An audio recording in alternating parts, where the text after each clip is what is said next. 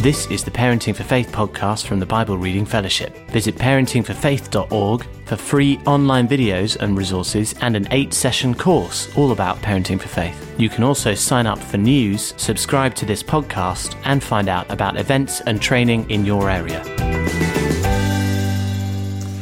Welcome to Bedtime Drinks with Rachel. My name is Rachel Turner, and we are doing a little chat.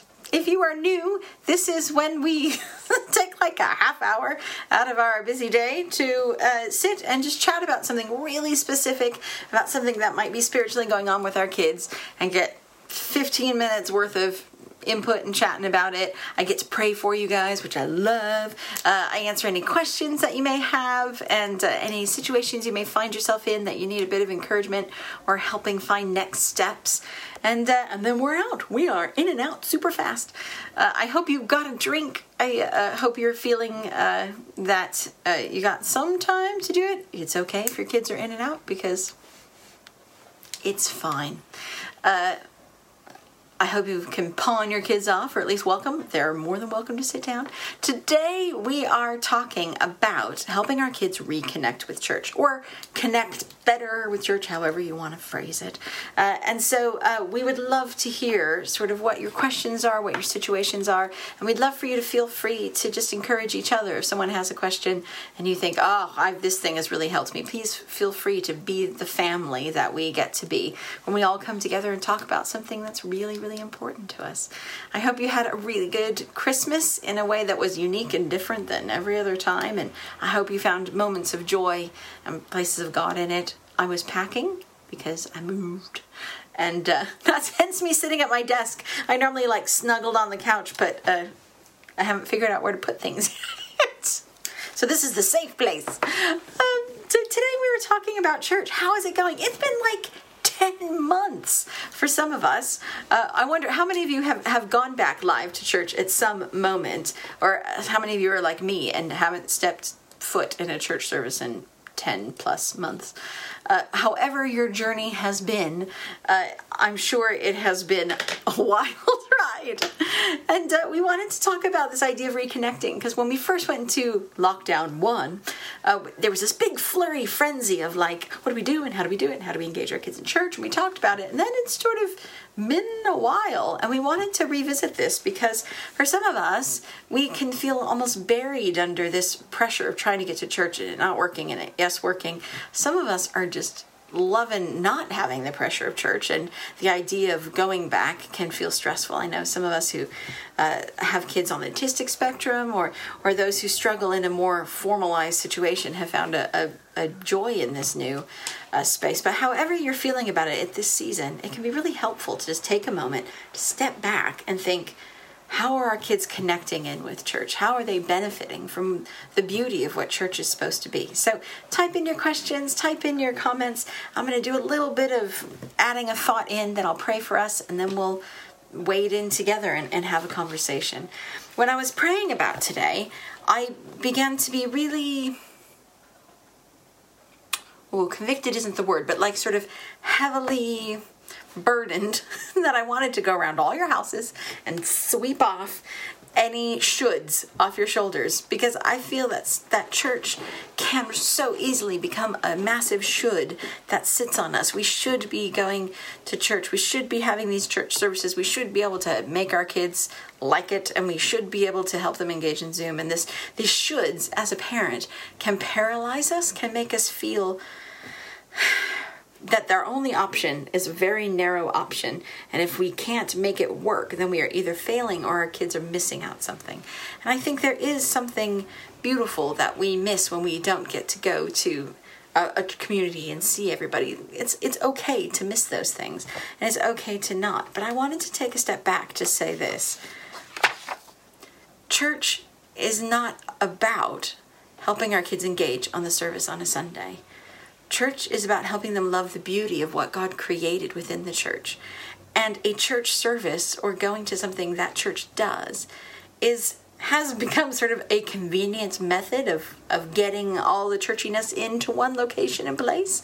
But it doesn't have to be that. It wasn't like that in the early church, and it wasn't like us now. And if we can take a step back, we can actually help our kids embrace and experience the fullness of church, even if that means that Sunday services aren't the heart of it. Now, we can also talk about, if you want to talk about Sunday morning services, we can talk about it. But I just want to ponder this. I didn't know how Facebook was going to work, so I mirror wrote some stuff on a piece of paper, and we will see if it works. So I just want to remind us, this is what biblical church is about. This is the reasons behind church in Scripture. It exists to draw near to God, for all of us together to draw near to God, to spur each other on towards good works, to be the body of Christ, to love and be loved, and to be transformed by the Holy Spirit. Now, that's not the only places it can happen, but it is, you know, in general, when they say meet together and when we look at why they met together and what they did there, it was around these 5 things. And church services have been great in being like, great, we can show up, we can worship and hear sermons, we can see people, encourage people, we can serve and be part of the body of Christ, we can love and hug people. I mean, like in the fantasy, it used to be world. And, you know, make people feel loved and visit, and hey, how's your mother? And, you know, all that stuff.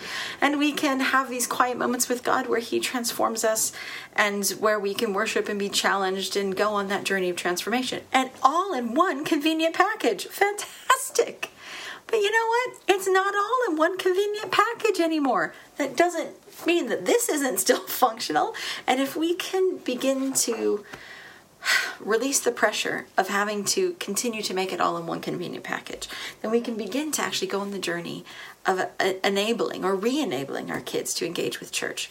Because drawing near to God, God says, where 2 or 3 are gathered in my name, there am I. That is wonderful. And so if we deconstruct it, if we say, doesn't all have to happen on a Sunday, where can it happen? Then, wow, you have stuff that you do at home when you're doing bedtimes, when you're having a bad meeting. We've had this, where like I go to have a meeting, my kids are generally in the room, then I sort of come out and I go, that was tough, and then we have a chat, and then I can ask, can you pray for me? Because my brain is just still in that conversation. And then he does, and that was church, that was part of it. We can spur each other on and encourage each other in so many other ways, not just in our family, but we can say, you know what, we're going to do a letter writing campaign. I knew one family who do like a letter writing campaign to different family members who just, you know, take different family members, different church people, and write a letter to them, a handwritten snail mail letter, just to encourage other people to be the body of Christ. This is not the only place that we can be purposeful, you know, to see a song. I was just talking to a dad who was saying his kids love Rend Collective, and they came up with a song, and then they were talking about somebody, and they wanted to send them a link to the song. Great, that is part of being the body of Christ and facilitating. I was thinking about this in God and you, and I wanted you to listen to it. We can love people. We can be transformed by the Holy Spirit, by these wonderful moments of phone calls with friends, or when you're Zooming somebody and then you say, hey, can you guys pray for us because we're struggling? And then you just wait and some other family prays for you, and it's, deconstruct church. Because then if your life is woven with church, then it's wonderful. And we can train our kids to see it. It's really helpful to begin to label these things as church, to have a great conversation with your friend on the phone and get off and say, that was just such a great church moment. And it wasn't anything organized by the central government of church. It was church, though. It was 2 people talking about God and hearing truth from Him, and I love that as church. Or when you see somebody in the supermarket and you're like, hi, and I love it, and you should, oh, how exciting, and isn't that great? And you leave and going, it was so great to be encouraged and encourage him. That was excellent church. And begin to label it, because then you can help your kids see wherever they go, when they're purposeful, that's church, and when they connect with God, that's church, and when they have a great insight into life or the Bible, and you go, wow, that's transformed how I think about it. That was an excellent church moment where I was transformed. You know, there are so many times a 3-year-old comes out with something significant, or your 11-year-old has a profound thought, and you're like, well, I'm never going to read that story again like that. And to say that felt as meaty as a sermon, thank you.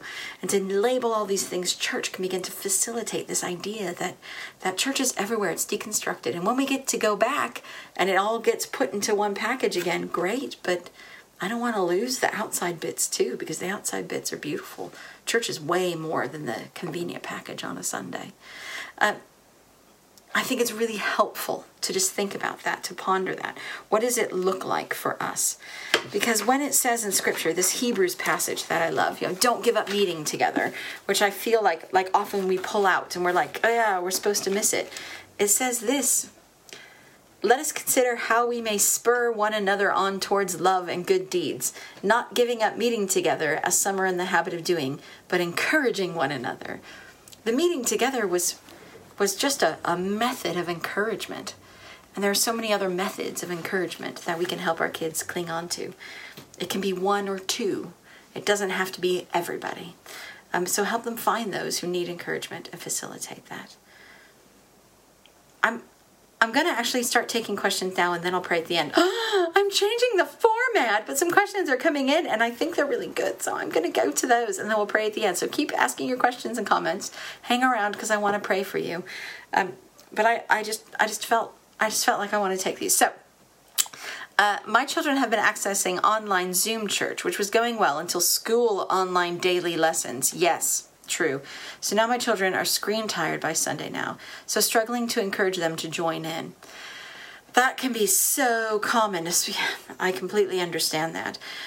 I think sometimes it's about what were they engaging with on the Sunday? What is the purpose of your Sunday online for them? Because I know some kids who the gathering around and the engaging with Zoom can just feel intense again. So maybe turn off the screen, like the actual screen, and just do it as a podcast, you know, to just listen to it, to turn it around, to let them sit at the table that's at the side that they don't have to watch it, and let them color pages or let them build Lego and listen and say, I don't mind what your hands are doing as long as you're listening and engaging with God in the way that you feel comfortable. And sometimes that helps that sense of performing, particularly with Zoom. Sometimes everyone has to come together and then we all have to watch, and that sense of engaging with the screen again. And if you take off that feeling that they are seen and you take away the feeling like they have to watch, that can enable them to focus really on the draw near to God bit or the encouragement bit. Sometimes it can also be that they're tired of receiving. And so sometimes we can say, you know, we were just in a season of not only receiving stuff, but maybe encouraging a bit. So what I love to do is we don't have to do if the singing is what puts them off, say, let's just put on our own worship set. You know, let's start at breakfast. Somebody, one of you, make a worship set of music that you really like, and we'll just listen to it and sort of let our hearts worship to it. And then when it's time for the sermon, we can jump into the sermon and you can color and listen to it. And I just love for you to think of one thing that made you think differently. And then let's email the sermon person and encourage them and say, that was really interesting. Because it's not just about receiving, but it's about encouraging and saying that impacted my heart.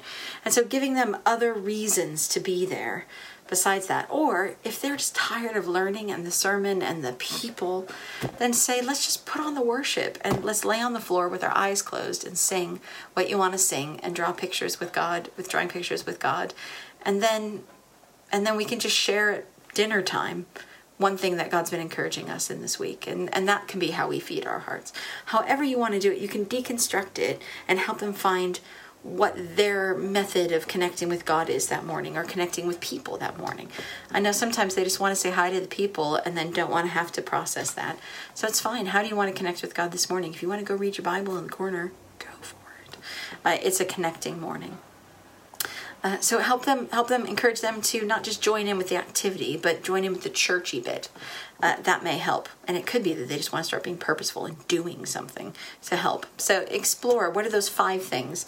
Explore the draw near to God, be encouraging, body of Christ. They may want to start serving, feeling loved. If you're being with a bunch of people that you feel disconnected from, maybe that's the thing, is to go ask their church leader, what is the one person who is living on their own, and we're just going to go bang on their window and wave and drop them off cookies. or transformed by the Spirit? What bit of church do they want to step into next, and encourage them in that? Another question. We have come up against knowing the best way to engage some children. The parents are struggling too. They aren't interested in the children's service type Facebook stream and are also zoomed out. We gave out Easter bags and had a fair response. I have tried to personally contact many of the families and email out every 2 weeks with details of what we were doing, and put the THTH link out relating our theme and suggesting video tubes that can do it. Any other ideas? They Zoom only once or twice a month and alternate with streamed all-ages children. Okay. My suggestion would be this. If people aren't engaging with it, then it's okay to stop. Personally, it's okay to stop, because they may be tired. And so it could be that you're getting a consistent 3 families. And so therefore, if you feel like it's worth it, reduce how the effort that you're putting in, and say it's here, it's available, it's low key. Come join in if you want to. If not, that's absolutely fine. But you may want to just take a step back, and it can feel, particularly with homeschool, as a parent, is just all 1,000 things that you have to help your kids engage with. And maybe what may be useful to do is to take it all digitally, completely offline, and to just send encouragement notes to the kids, or pair them up. I was listening to a church who had they would pair up people who didn't have children with families who did, and those people would just pray for them every week and give them a call and swing by, post them chocolate and just say, hey, you're a great kid and I'm praying for you and your families, or anything you could do, and organize game nights where you can play games and find out what is the feeling that is being missed, because sometimes we're trying to push for the draw near to God bit when actually people may just be feeling lonely, and maybe an offline geocaching experience where you hide gifts around the town, and when they're out for their one day of exercise, they can find something that you've left at one location would be great. And so I would suggest, rather than try to push, you step back and let families do deconstructed. Begin to think, how can I deconstruct it without the methods that they're not engaging with? Enable them to do that. You might want to come over to our Parenting for Faith Children's and Youth Leaders Forum. There's a lot of really good ideas there. We can do that. We can talk more about different ways of engaging with families to do that, because you have so much creativity to help families do this deconstructed church and help them feel free to do this deconstructed church. And that may enable families more. Do you have any other questions, comments, concerns, ponderings, heresy flags, things that have been bugging you, things that you were hoping I would say and I haven't yet, things that you were saying, this is what I need her to tell me, and you haven't yet? So I'm going to pray, and then I'll check and see if there's anything else. But I just wanted to just take a moment to say you're doing great. You're doing great, and this deconstructed church is so useful to label and name for kids. All of this is church. And it is a wonderful thing to have access to so much of church.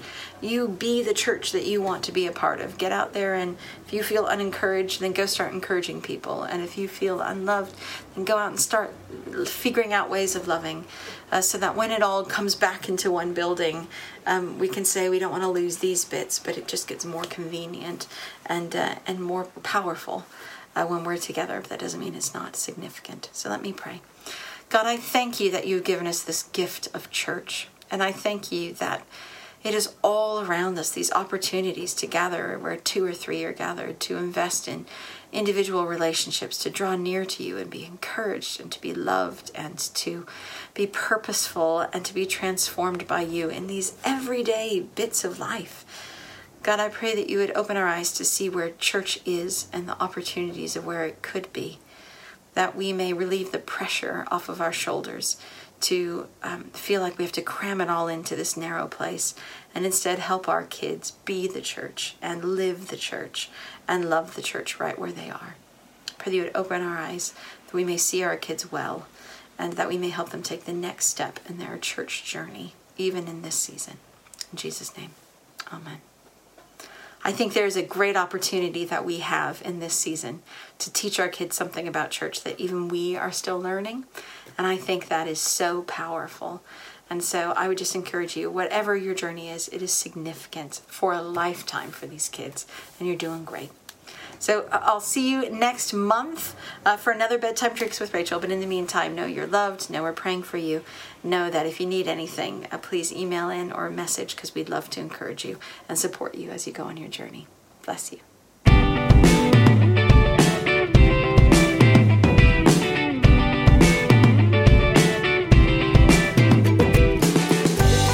Thank you for downloading the Parenting for Faith podcast. A new episode will be released next week, and why not look at parentingforfaith.org to watch the free 8-session course, to get in touch, or to find out about training and events near you.